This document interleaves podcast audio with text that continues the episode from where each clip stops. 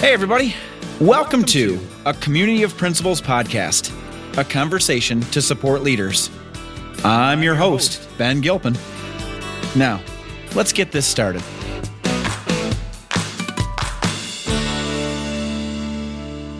Here we go again, Memspa Chat. Uh, this is the Community of Principals podcast. Uh, my name is Ben Gilpin, and I am really excited to be now into season three. And we have kicked off a brand new school year, the 2019 20 school year. And I've got a great guest that I'm going to be introducing here in just a moment. Before I get to that, as we kick off this new school year, one thing that I can already tell you is focusing on the positive moments because it can be so easy to dwell on the one, two, three, who knows how many things that can be challenging throughout the day and throughout the week. But sometimes we lose focus of those great moments, those positive moments that make us smile and remind us why we do what we do.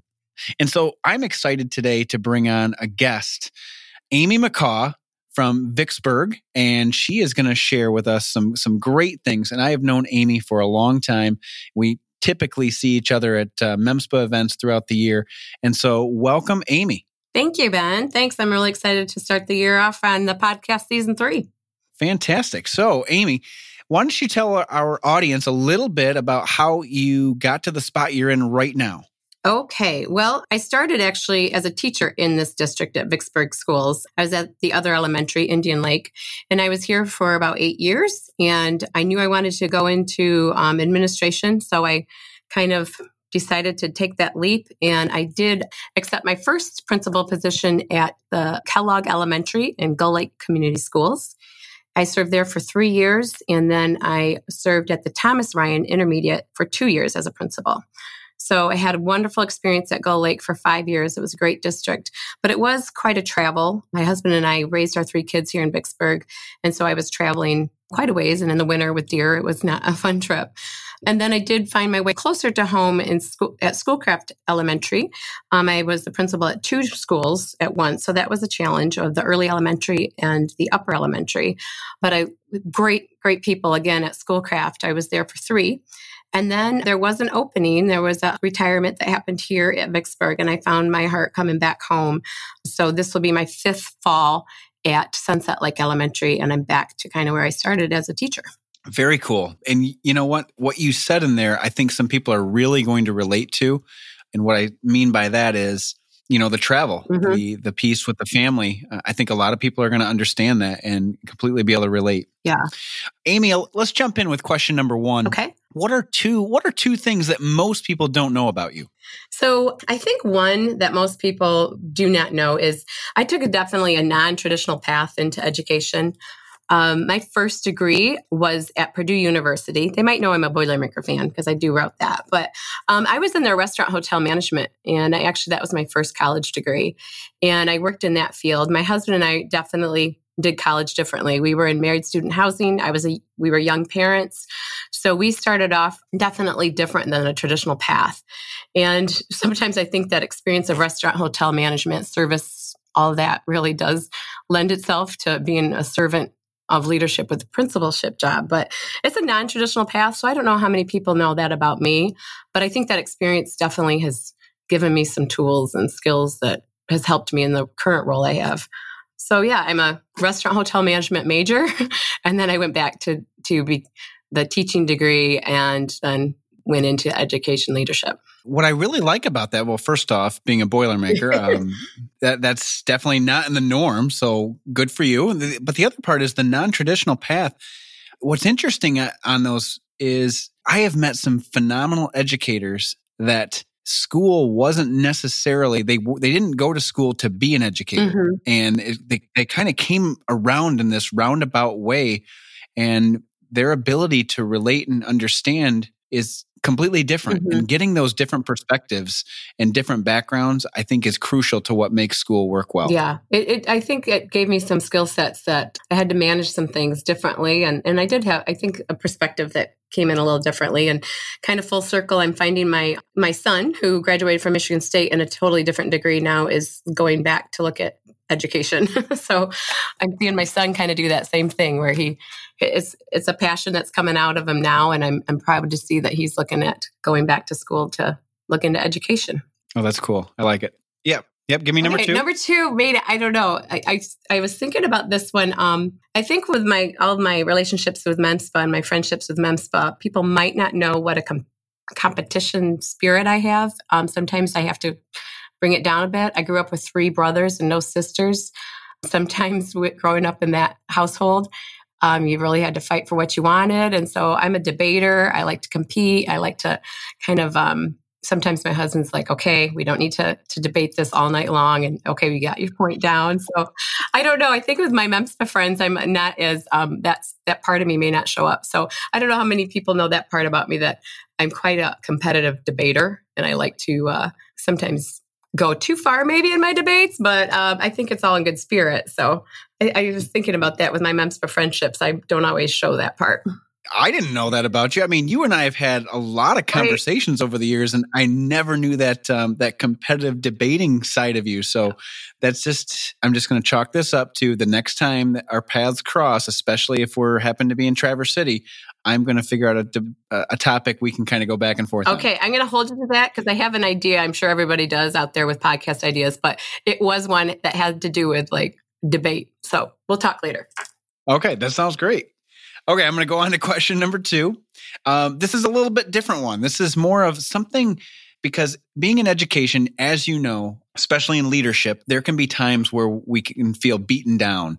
And I really don't want to focus on the beaten down aspect. I want to focus on what are some things that you draw strength from? What's a, what's a story or something that inspires you that that um, really kind of fills you up each time that um, something something challenging occurs? Sure. So this story kind of it, it um, is dear to my heart. Years back, when I was at Gull Lake as a principal, we did a um, field trip kind of as administrators and some lead teachers. And we went to a school over in Oxford, Michigan. And um, we went to see, and the, the point of the the trip really was looking at innovation and, and trying to see how what can we learn from them and meeting with the, the district leaders at that district. And so the building I went to, it was a great young, very young principal, but I was greeted by a student, several students, and then taken on a tour by students. And it just, it drew me in immediately. And for those of you that do know me, I am a Leader in Me fan. This school is where I learned about Leader in Me. And so it was, it was new to me. I, I, just loved it. He told me about the book. I went to the bookstore that weekend and read the book from front to cover. But what I didn't realize that the book title, you know, was referencing the seven habits from Stephen Covey. And I thought back to myself about a book that's been on my shelf for probably eight years prior to that. And it was a copy of the seven habits of highly effective people, like the first edition type back in 1980 that my grandpa had. And when my grandpa passed, my grandma let us come over and like pick some things and if there was something we wanted to keep. And I saw this book and it's Seven Habits of Highly Effective People. And I thought, my grandpa doesn't seem like a quick fix kind of guy. What was this? But I grabbed it only because it had some post it notes with his handwriting in it. And I never opened it up. I never read it. I just knew I wanted it because it had his handwriting and note taking in it. So I put it on a shelf. And then eight years later, I go to that, that school and learn the leader in me. And it was back to that book.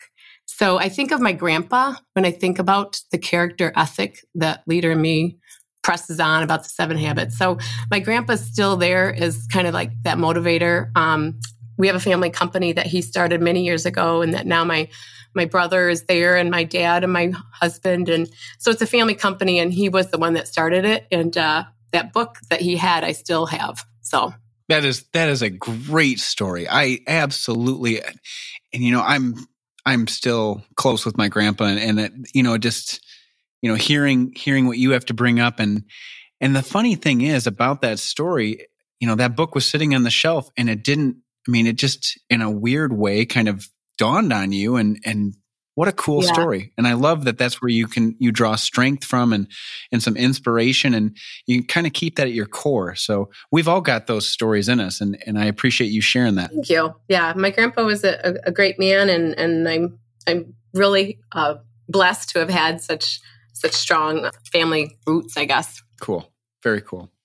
Well the last question i feel like this is right up your alley so the last question, this is this is kind of a, a mainstay to the Community of Principals podcast. It's basically asking you, who was someone that saw leadership qualities in you maybe even before you saw them in yourself. And and the reason I say this is like right up your alley, there are several several leaders in MEMSPA that their roots are somehow attached to you. I know there's multiple that um, that we've even talked about and talked with at uh, up at MEMSPA, and then the other part is, I think recently this summer you brought a you brought the, a teacher to the Summer Leadership Institute, and and what a fantastic share she was as well. So this is to me, this is right up your alley, and you do this all the time. You find leadership qualities in others, but who was someone that found it in you before you found it in yourself? Well, thank you for all that. I do. I'm so proud to think about all those great principals out there that I've been able to work with in the past. So super proud of the work that I see um, with people that I've been blessed to work with. You know, thinking about this and I really, it's kind of ironic, but I, I think it means a lot to me as an elementary principal that it was an elementary teacher and an elementary principal that I think back to that always was trying to kind of push me and challenge and give me some opportunities, even at the elementary level. I had a teacher, Mrs. Decker, Rita Decker, and she was my second grade teacher. And then I was lucky enough to have her in fourth grade. And then later in life, when I did go back to school and decide to go into teaching, I subbed in her classroom. So I got to have that long term relationship with her.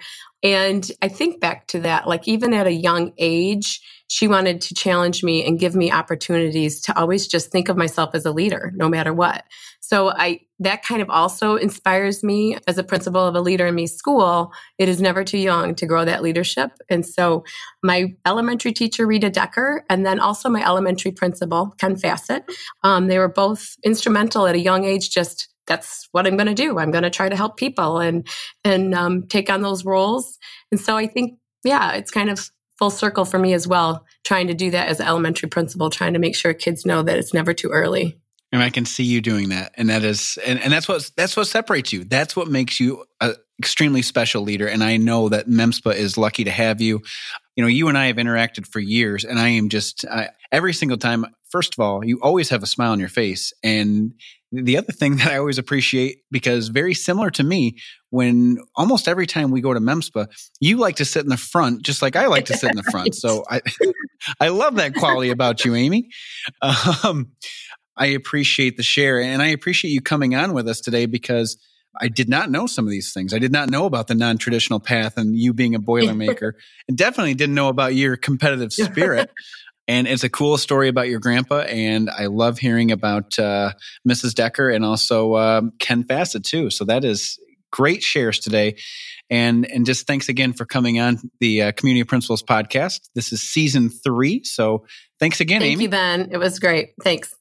Um, as you're listening to this, we would love it if you jumped on social media and um, and share share some of your own stories. And, and if you've interacted with Amie, we would love to hear some of the great interactions that you've had with Amie throughout the years.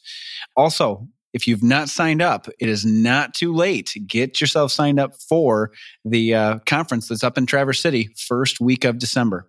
Thanks Thank again. Thank you. Well, thanks again to our guest. Let's continue to connect and reflect because that's what leaders do. Thank you to all of our listeners. Don't forget to check out hashtag MemspaChat Thursday nights, 8 p.m. Eastern Standard Time. And you can also find more leadership tools at memspa.org.